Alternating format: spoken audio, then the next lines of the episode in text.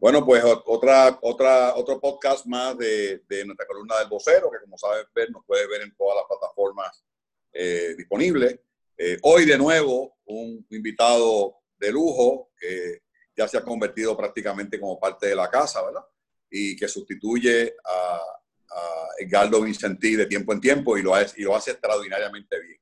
Tan extraordinariamente bien lo hace que la columna que él publica hoy teniendo yo el honor de participar a su lado, fue comentada por varios medios especializados, incluyendo al exgobernador Aníbal Acevedo Vilá, lo que sin duda alguna destaca la, la, capacidad de este joven puertorriqueño que me honra acompañar en la columna del vocero. Saludos, Nick, ¿cómo estás? Claro, caramba, eh, Manolo, con esa introducción la gente va a esperar de mí flores, ¿viste? lo, lo, el tema es bueno eh, y yo creo que, que, es importante darle un poco de, de, frescura. Yo soy, yo soy un outsider, yo no estoy en la política, así que yo creo que por eso quizás lo puedo ver con un poquito más de ojos frescos, eh, como yo lo veo. Fíjate, fíjate, Nick, cuando yo, cuando yo tuve la oportunidad de leer tu columna, este, yo no sé si ustedes realmente eh, realizan el, el, la importancia de tu columna de hoy. Tú representaste hoy a miles y miles y miles de jóvenes puertorriqueños, súper, súper preparados, que viven en los Estados Unidos y en otras partes del mundo, que por la falta de oportunidad que en un momento dado tuvieron, han tenido que dejar el país. Y yo creo que en este momento eh, hemos traído a la mesa este tema de la industria, este tema de la manufactura, por primera vez no mandando una delegación de Puerto Rico a Washington, D.C. a defender 901, 30A, 956, 936. Por primera vez, la preocupación y la intención sale del Partido Demócrata y del Partido Republicano. y, yo y yo creo que la discusión... Y para resolver un problema americano. Americano. O sea, que lo que estamos hablando, que esto no es, y, y te quiero dejar la palabra, ¿verdad? Porque esto tiene, esto tiene dos ángulos que son importantes. El ángulo político, que creo que Nick lo recrea magistralmente con precisamente eh, el, el, la distancia que ya debe ocurrir entre, entre estos incentivos y la estadidad. Creo que, creo que como dice el Nick, como dice el título que fue creación de Nick, the, the war is over, is over, la guerra se acabó. y, y, y, pero también tiene un ángulo industrial, donde sin duda alguna los IC electors, los CFO, los CEOs, las juntas de directores miran con cierta insistencia a ciertos parámetros que Puerto Rico no se puede dar el lujo de simplemente por ser ciudadano americano, por ser un territorio, ya lo podemos traer para Puerto Rico. No es necesariamente así. Así que a mí me parece, ¿verdad?, que, que, que este, este tema que no viene como vino el, el pasado, el pasado vino a, a, a, a industrializar a Puerto Rico, a crear a crear valor, a crear riqueza, pero no, no tenía una asignación específica. Y mira, si no la tenía específica, que cuando el Congreso de los Estados Unidos, la administración demócrata, se vio con ese super, super déficit, se sentó con el partido de poder para no entrar en política. Se sentó con el partido de poder y dijo, óyeme, esto hay que negociarlo. Vamos a hacer un face out de 10 años, que fue bastante tiempo y no lo aprovechamos.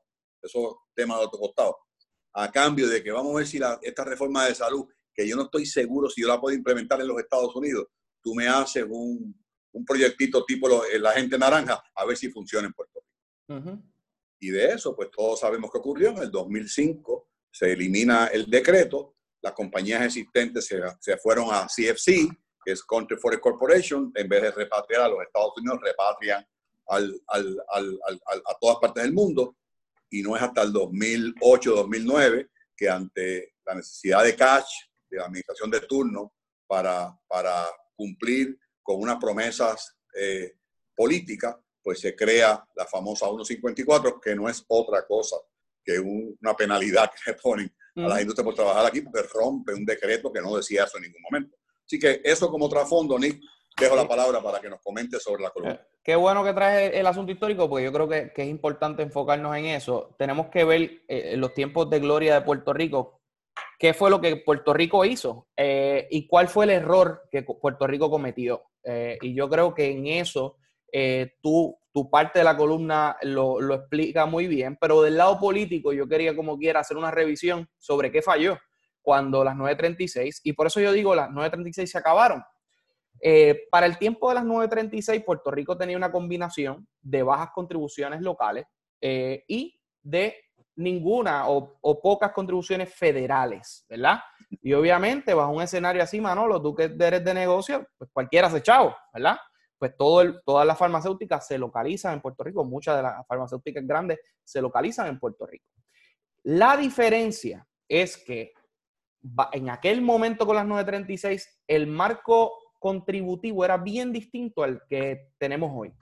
Y las, y las ventajas que se le dieron a Puerto Rico eran ventajas que, que solamente podían existir en un territorio.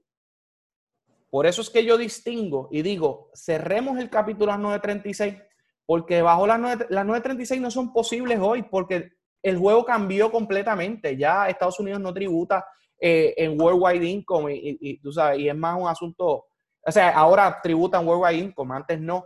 Eh, y entonces, pues no es posible por diseño hacerle una, tú sabes, eh, lo, que, lo que tú tenías en las 936. Ahora bien, dándole un poquito más para adelante, como te dije, Puerto Rico en aquel momento tenía bajas contribuciones locales y bajas contribuciones federales. Poco a poco Puerto Rico perdió esa oferta. Eh, primero por las 936, eh, por el lado federal. Eh, y segundo, con la ley 154, que fue una ley que pusimos local para ponerle impuestos a la farmacéutica. Y tercero, ahora con la reforma de Trump, que fue la que cambió eh, el juego completo, que le pone un impuesto a Puerto Rico y a todos los territorios y a todos los países que estén fuera de ¿verdad? Estados Unidos continental y de los estados, de los 50 estados, le pone un impuesto especial. Por eso ya no tenemos, gracias a ese impuesto que se llama el Guilty Tax, que lo mencionamos en la columna, ese impuesto nos removió la ventaja que teníamos de tener cero impuestos eh, federales. Y por el lado de los impuestos locales, nosotros mismos los removimos con la ley 154 de Fortuño.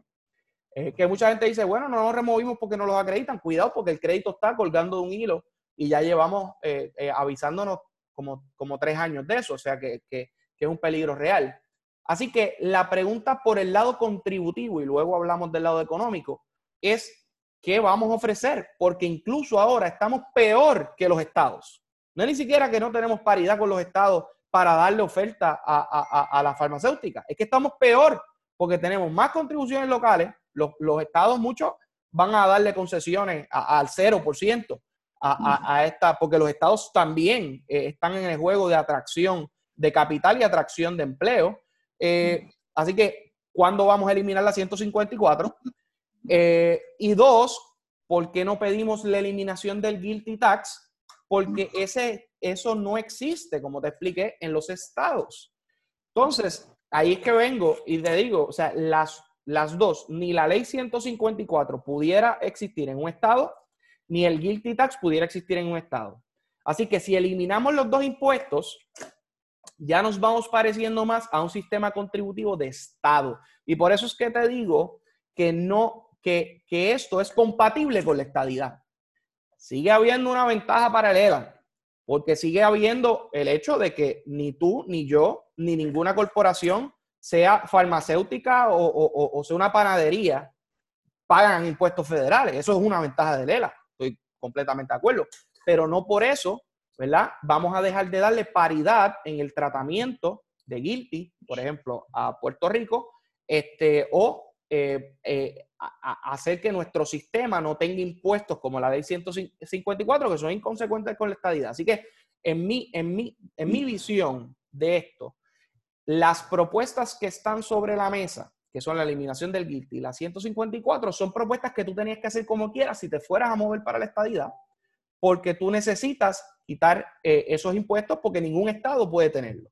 Así que por eso es que yo le veo la compatibilidad con la estadidad. Ah, que todavía el ELA va a tener una, una, ventaja grande, que es que no se van a pagar contribuciones federales. Bueno, eso es otra historia, porque entonces, si vamos a cambiar eso, pues vamos a cambiar las contribuciones a todo el mundo y vamos a poner a todo el mundo a pagar el impuesto.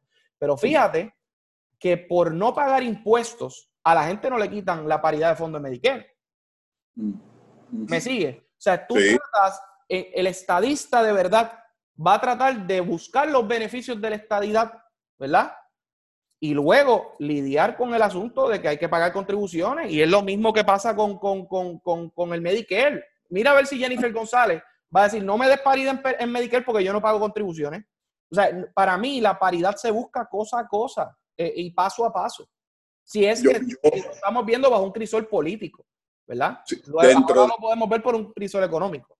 Pero hay que, hay que traer a la mesa, antes de yo entrar un poco en el comentario de lo que, de lo que era 936 y por qué era, era una ventaja que hoy necesariamente, aunque la trajéramos, igual fue, no es lo mismo.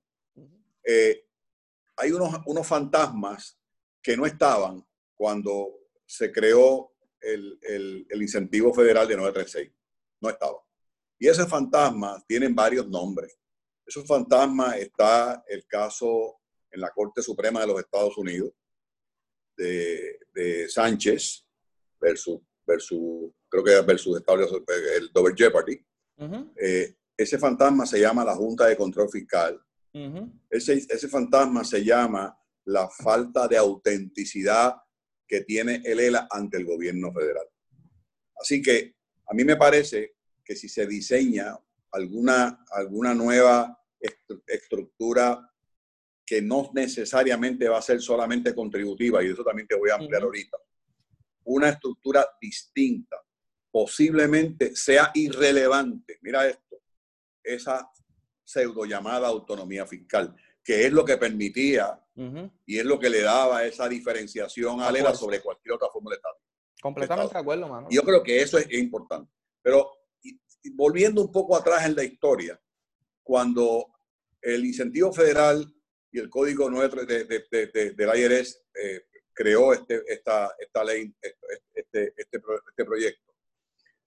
Con, con, con, reducir las contribuciones en Puerto Rico, se lograban reducir o se lograba eh, disimular unos costos que en aquel entonces no eran altos, pero eran más altos que los Estados Unidos, que son el flete el flete, el, el, el, flete de entrada y los costos de energía y de utilidades y de infraestructura.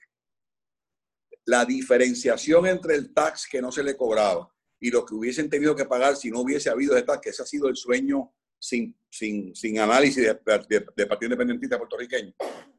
Aún así, era negocio completo para la farmacéutica venir a Puerto Rico. Aparte que hay algo que no podemos olvidar, mi querido hermano Nick todas esas industrias de farma, en algún momento, sobre todo las plantas químicas, las estaban votando de los estados. No podemos olvidar eso, porque si lo olvidamos nos condenamos a volverlo a vivir. Y vieron en Puerto Rico una oportunidad muy buena de, cero contribuciones, a cambio de dejar los, chavos en bancos locales, que eso atrajo a un sinnúmero de bancos americanos como el Banco de Boston, como el Manhattan Bank, como el Citibank, entre otros, a llegar a Puerto Rico depositados en bancos americanos en Puerto Rico. Depositados en bancos americanos en Puerto Rico. Y, obviamente los puertorriqueños también pisaban algo ahí, pero en los bancos americanos estaban ahí por eso. Así que a mí me parece que las circunstancias que crearon la 936 hoy día no existen. No existen. Y te voy a decir algo, Manolo, tienes ya una, una conciencia de que el, el, modelo de Puerto Rico hay que cambiarlo desde un punto de vista político, ¿verdad? Hay que, hay, eh, la colonia y, el territorio como está hoy no es sostenible democráticamente, independientemente de, económicamente que si funciona o no funcione, que es lo que tú estás planteando. Pero aún, aún bajo esa mentalidad, ¿verdad? Si uno quisiera argumentar que como quiera eh, hay, hay, un beneficio a Lela y toda la cuestión, fíjate que el razonamiento que nos llevó a matar la 936, incluso al Partido Nuevo Progresista a ir a cabildear para la eliminación de la 936 fue que como eso era tan bueno y ponía en tan buena posición a Lela, si yo lo elimino, pues entonces no hay excusa para ser Estado. Diez años después, una economía sucumbida por, por, esa decisión, una quiebra de, eh, en, el país y, y, todo el sufrimiento que hemos pasado los puertorriqueños, no ha llegado la bendita estadidad. Eh, y, esa teoría de que quitándole a Lela ventaja íbamos a llegar a la estadidad se convirtió exactamente en lo opuesto. porque ahora estamos en peor posición para pedirle estadidad porque estamos dependiendo más del gobierno federal y no produciendo para el gobierno federal. Y ahí es que está el, truco de esto. Y, en la segunda parte de la columna, que digo que es indispensable hacer la economía una economía bollante y hacerse relevante si de verdad tú quieres la estadía. Pero tengo que volver, tengo que volver un poco como el, el, el All Timers Advocate, ¿verdad? Porque, porque otra vez este, nos creemos muchas veces que, que, que, que, tiramos un juego perfecto y que, y que todo salió bien. No necesariamente fue así. Mira, te voy a poner un ejemplo. Las, las corporaciones 936 en sus manifiestos de exención contributiva originales decían que tenían que comprar por lo menos un mínimo de un 5% a industria puertorriqueña. Eso fue en el 70. Yo presidí los industriales en el 1900, en el 2004. 2004-2006.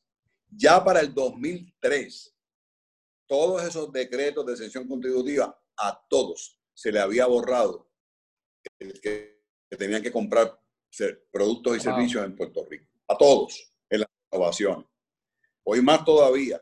Esas 936 no se aprovecharon para crear spin-outs que pudieran servir no la industria en Puerto Rico, que pudieran servir la categoría a nivel mundial, provocando que, que cuando esas industrias decidieron salir de Puerto Rico, todos esos negocios paralelos que existían para, para suplir y servir esa industria murieron.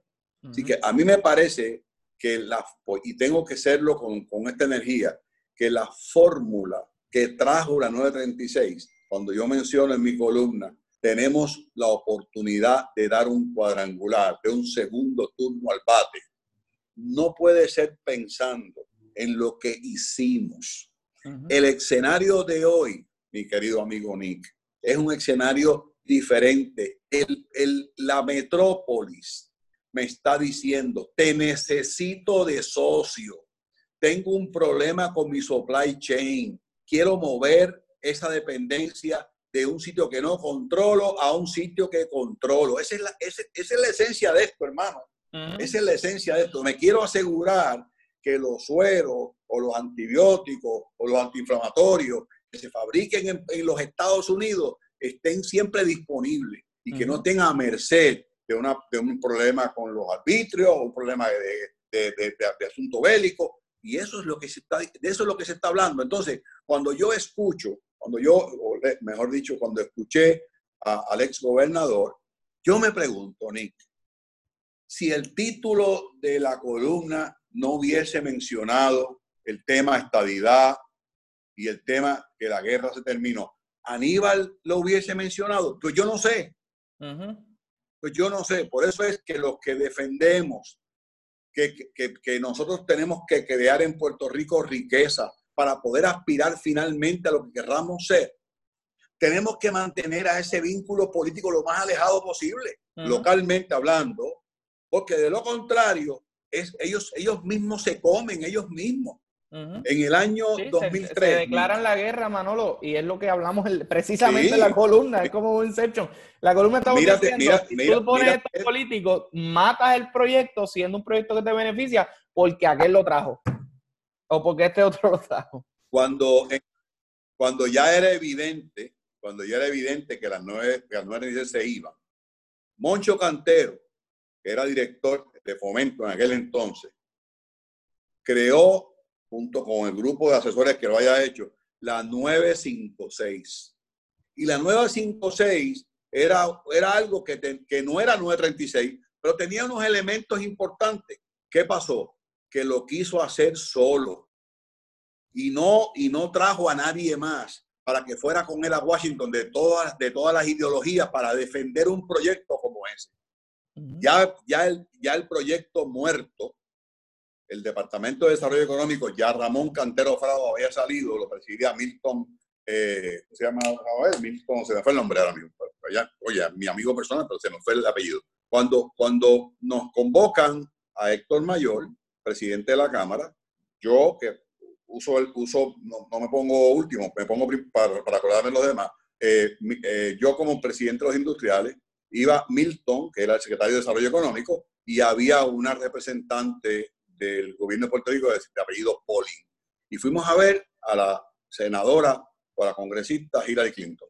Y le presentamos el proyecto. En ese momento llegó a su oficina un staffer y le dijo, eh, congresista, una carta acaba de llegar y tiene que ver con el tema que ustedes están tratando. Era una carta de, de, de Brewing, de la compañía Coors, que decía que la planta de ellos en Salt Lake City estaba dedicada 100% al mercado de Puerto Rico. Que cualquier cosa que se hiciera en Puerto Rico que afectaba a los empleos en Estados Unidos. En Estados Unidos. Resultado, la senadora Clinton, congresista Clinton, nos recibió muy bien, pam, pam, pam, y al final me dijo, fíjate, aquí hace como dos horas antes hubo otra persona también de Puerto Rico que vino a hablar lo contrario de lo que ustedes están hablando, y me reservo el nombre de esa persona. Mientras nosotros no vayamos con una sola voz a los americanos, en aquel entonces no lo pudimos hacer. En este momento es diferente, Nick, porque en este momento yo creo que no nos están pidiendo ni permiso. Sí, no, y estoy viendo eso, o sea, es porque lo que veo es ese movimiento que va a pasar como quiera, que te puedes montar en la guagua o no montarte. Pero Manolo, es bien importante que nos montemos en la guagua y te voy a decir por qué razones. O sea, lo primero es, el país tiene que reconocer la importancia de la manufactura. El país está en un love story con el turismo que es buenísimo, porque el turismo es bueno y con todo lo que es el 7% de la economía. Pero estamos hablando de la industria que le da el 30% del, del presupuesto del gobierno ahora mismo, toda maltratada con ley 154 y con, y con, y con el guilty tax y con todo y con eso, y todavía es una industria que tiene 78 mil empleos bien pagos en Puerto Rico. Imagínate tú, si nosotros podemos convertir a Puerto Rico en, en, un atractivo real por el lado contributivo y luego de eso, y luego de eso, buscar una reforma energética, Manolo, para todos los puertorriqueños y una reforma eh, tributaria para todos los puertorriqueños porque vamos a recibir más dinero de manufactura eh, por el lado de los impuestos, así que podemos bajar los impuestos a los individuos, que es lo que yo quisiera ver. Eh, de esto, cosa que es totalmente compatible con la estadidad. Eh, y otra cosa, y, no, y yo no soy estadista, tú me conoces, Manolo, pero te digo, es compatible con la estadidad, te lo tengo que admitir, o no, no te puedo decir, o sea, el desarrollo es compatible con la estadidad, con la estadidad o la independencia o lo que tú quieras hacer porque el desarrollo es lo que te lleva a, hacer un sistema exitoso, sea, eh, eh, eh, no voy a decir colonia, pero sea Estado Libre Asociado, Estado Libre Asociado Double Plus, estadidad, independencia, lo que te dé la gana. Si no, si no tienes un modelo económico robusto, no vas a ser exitoso en ninguna de, de las tres. Y otra cosa, hablando de energía, Manolo, bien importante. ¿Tú sabes cuánto es la energía al sector industrial americano. Yo no lo podía creer, lo busqué el otro día. Eh, nueve centavos. Yo había escuchado ese número de nueve centavos y, lo, he escuchado bastante, pero busqué en la página del EIA que te tienen toda la tabla de todos los, estados y yo encontré que es siete centavos. Eh, la, última vez que se revisó ahora es marzo. Dependiendo del área. No, pero, pero en promedio, pero en promedio, tengo la lista que te la puedo mostrar. Yo, yo tenía el número nueve ¿Tú sabes en cuánto estamos en Puerto Rico ahora mismo? En 19 centavos. en 19 centavos en el sector industrial, cuando todas, todas, todos los países cobran menos en el sector industrial, porque tiene un efecto económico de que da más empleo y entonces, pues entonces puedo bregar con, el país. Pero dame eso, tenemos el RC, que lo quiere subir a 29. ¿Sabes? Queremos, está mal, yo lo queremos. Pero, pero, pero mira esto que te voy a decir a ti. Pero aún así, si fuera a 29 o a 23 y la energía fuera una energía buena, hay, hay, hay, hay sectores que la energía no es un, contaminante grande para su producción. Y aunque nosotros no lo creamos, Farma es uno de ellos. Farma es uno de ellos sea, la rentabilidad de la industria farmacéutica, aunque ha mermado mucho, pero, pero es, tolera más, costos más altos. Pero, pero para, mí es, para mí es importante que, que, el país entienda este tema del turismo. Puerto Rico, no sé cuántas habitaciones tenga en este momento, pero la aspiración hace unos años era tener 15.000 habitaciones. Yo te voy a hablar cuando tenía 12.000 habitaciones y 13.000 habitaciones. Cuando aquí había 70 vuelos de, de American Airlines diarios, que usted llegaba al aeropuerto y usted decía, voy para Nueva York, voy para Connecticut, voy para donde sea, y usted conseguía un vuelo para donde usted quisiera ir, donde estaba Delta, donde estaba Continental, donde estaba Easter Airlines, donde estaba Primea con una flota de 65 aviones, una compañía, porque Primea para los amigos es Puerto Rico National Airlines. Y el turismo en Puerto Rico era el mismo 7. ¿Sabe cuál era la diferencia? Porque nunca lo midieron.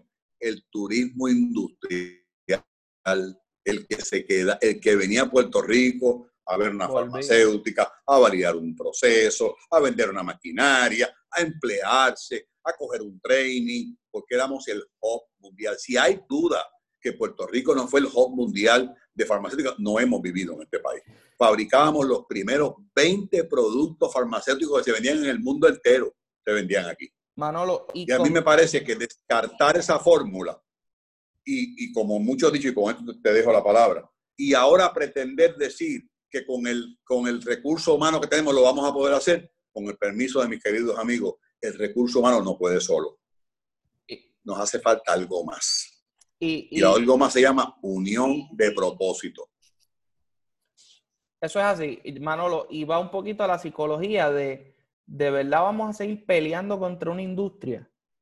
O sea, porque se volvió más que una pelea contra las 936, más que una pelea contra el ERA, se volvió una pelea contra una industria.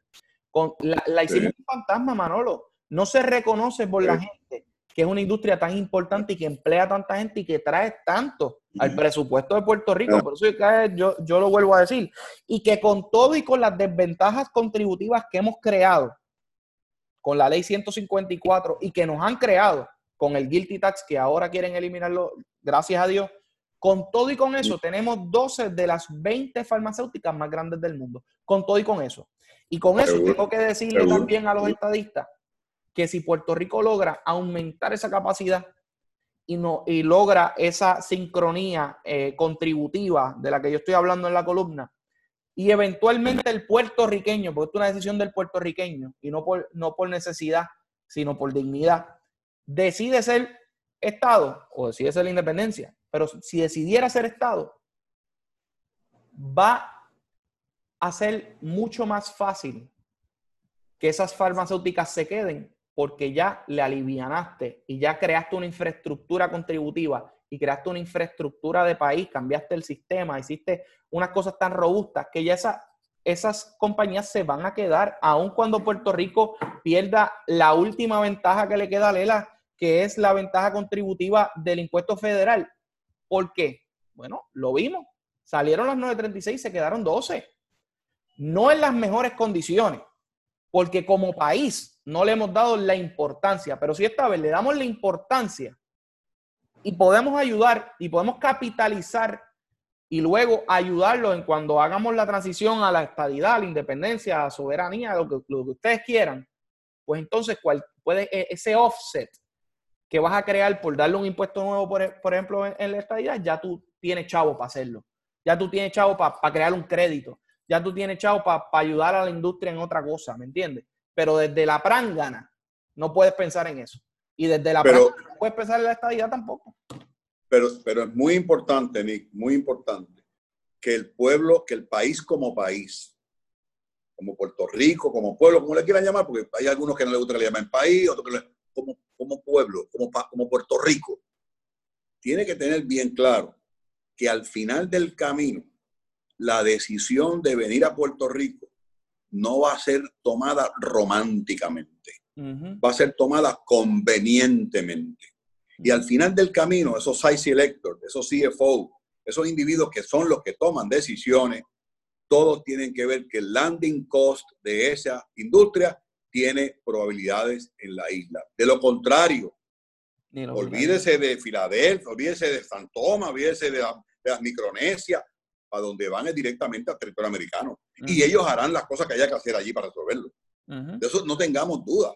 O sea, y, pretender que sea el recurso humano, que es espectacular, pero es un recurso humano que obviamente hay que volver a desarrollar también, porque ya tienen sus años, ya hay madurez, hay que volver a, fortalecer esas universidades, a ese colegio, a esa politécnica, a esa Ana Geméndez, a esa católica, a esa interamericana. O sea, hay que, hay que hacer una inversión de país de cara a una gran oportunidad. Y no, y no, y no es algo de invención de nosotros, eh, Manolo. Precisamente hoy, mientras estamos grabando este programa, vino gente de la, de la Casa eh, Blanca, el almirante Brown y varias personas de la Casa Blanca que están aquí mirando la fábrica y lo primero que le preguntaron, y Jennifer González lo dijo, fue, ok, la mano de obra, eh, ¿está, está sharp? ¿Está al día? ¿Cuánta masa crítica tenemos? ¿Cuánta gente estamos graduando de ingeniería para meterlo acá? Ok, la universidad. Esas fueron las preguntas. La energía. Esas fueron las preguntas. Porque ya el lado contributivo ya ellos, ellos lo tienen mangado. Eso, y, ya las fábricas están aquí, están más viejas porque sabemos que desde la 154 aquí no se han hecho nuevas plantas, ¿ok? Pero, pero vendrán nuevas plantas. Eso se resuelve, la planta tú la haces ahora, el capital humano y la infraestructura básica, es así que, hay que trabajarla como puertorriqueño. Y a, mí me parece, a mí me parece, eh, ¿verdad? yo me acuerdo un, un director de, un director que tuvo fomento que, que hasta su tablilla decía 936 porque era lo único importante para él.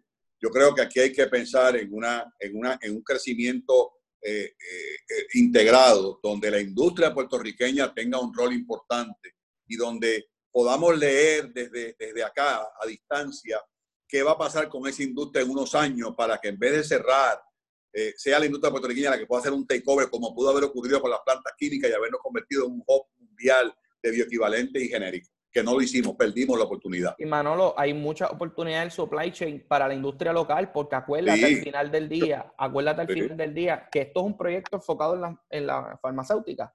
Y a lo mejor no tenemos farmacéutica en Puerto Rico ahora, que no significa que no las podamos tener, porque en el pasado las tuvimos y podemos, y podemos hacer nuestras propias eh, farmacéuticas aquí. Con ese know-how, precisamente, Nova Farmacéutica es el mejor caso para eso, eh, que, que existió en Puerto Rico.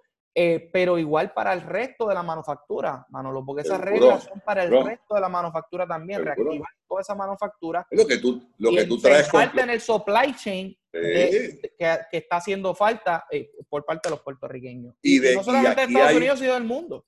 Un montón de recursos ya puertorriqueños que conocen cuáles son los supply chain que hay que alinearles al lado de esas plantas para que puedan echar para adelante. Yo quería comentarte algo que, que, obviamente la columna del vocero, aunque agradecemos la oportunidad que nos da el periódico y, la verdad que es una exposición que podemos hacer, pero es muy limitada en espacio, son 400 palabras y es muy difícil explicar en 400 palabras.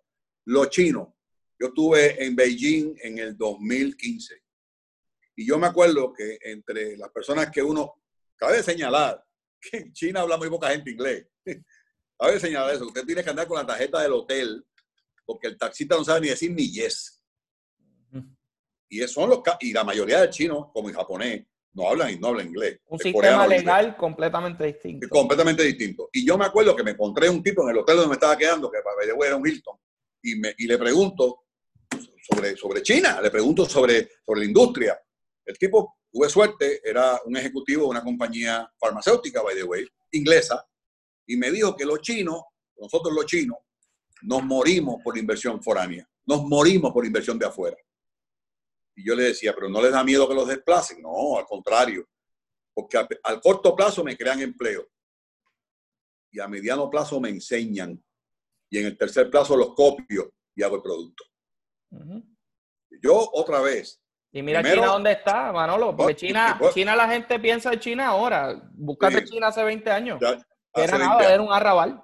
Era un arrabal. Y, lo que, y la otra cosa que aquí es importante, que es que es bien importante, es que yo, yo yo creo que esa palabra foránea, tengamos cuidado como la usamos, porque 936 no era una industria foránea, era una industria norteamericana que estaba en Puerto Rico. Mucho cuidado. O sea, esto es un juego diferente, por eso creo que tú y yo en nuestra columna lo hablamos. Las necesidades que tiene la nación norteamericana hoy no son las mismas necesidades de hace 40 años atrás. Son distintas necesita un verdadero socio y no quiere invertir. Miren esto. Read my lips. No quiere invertir en ningún sitio donde no tenga control.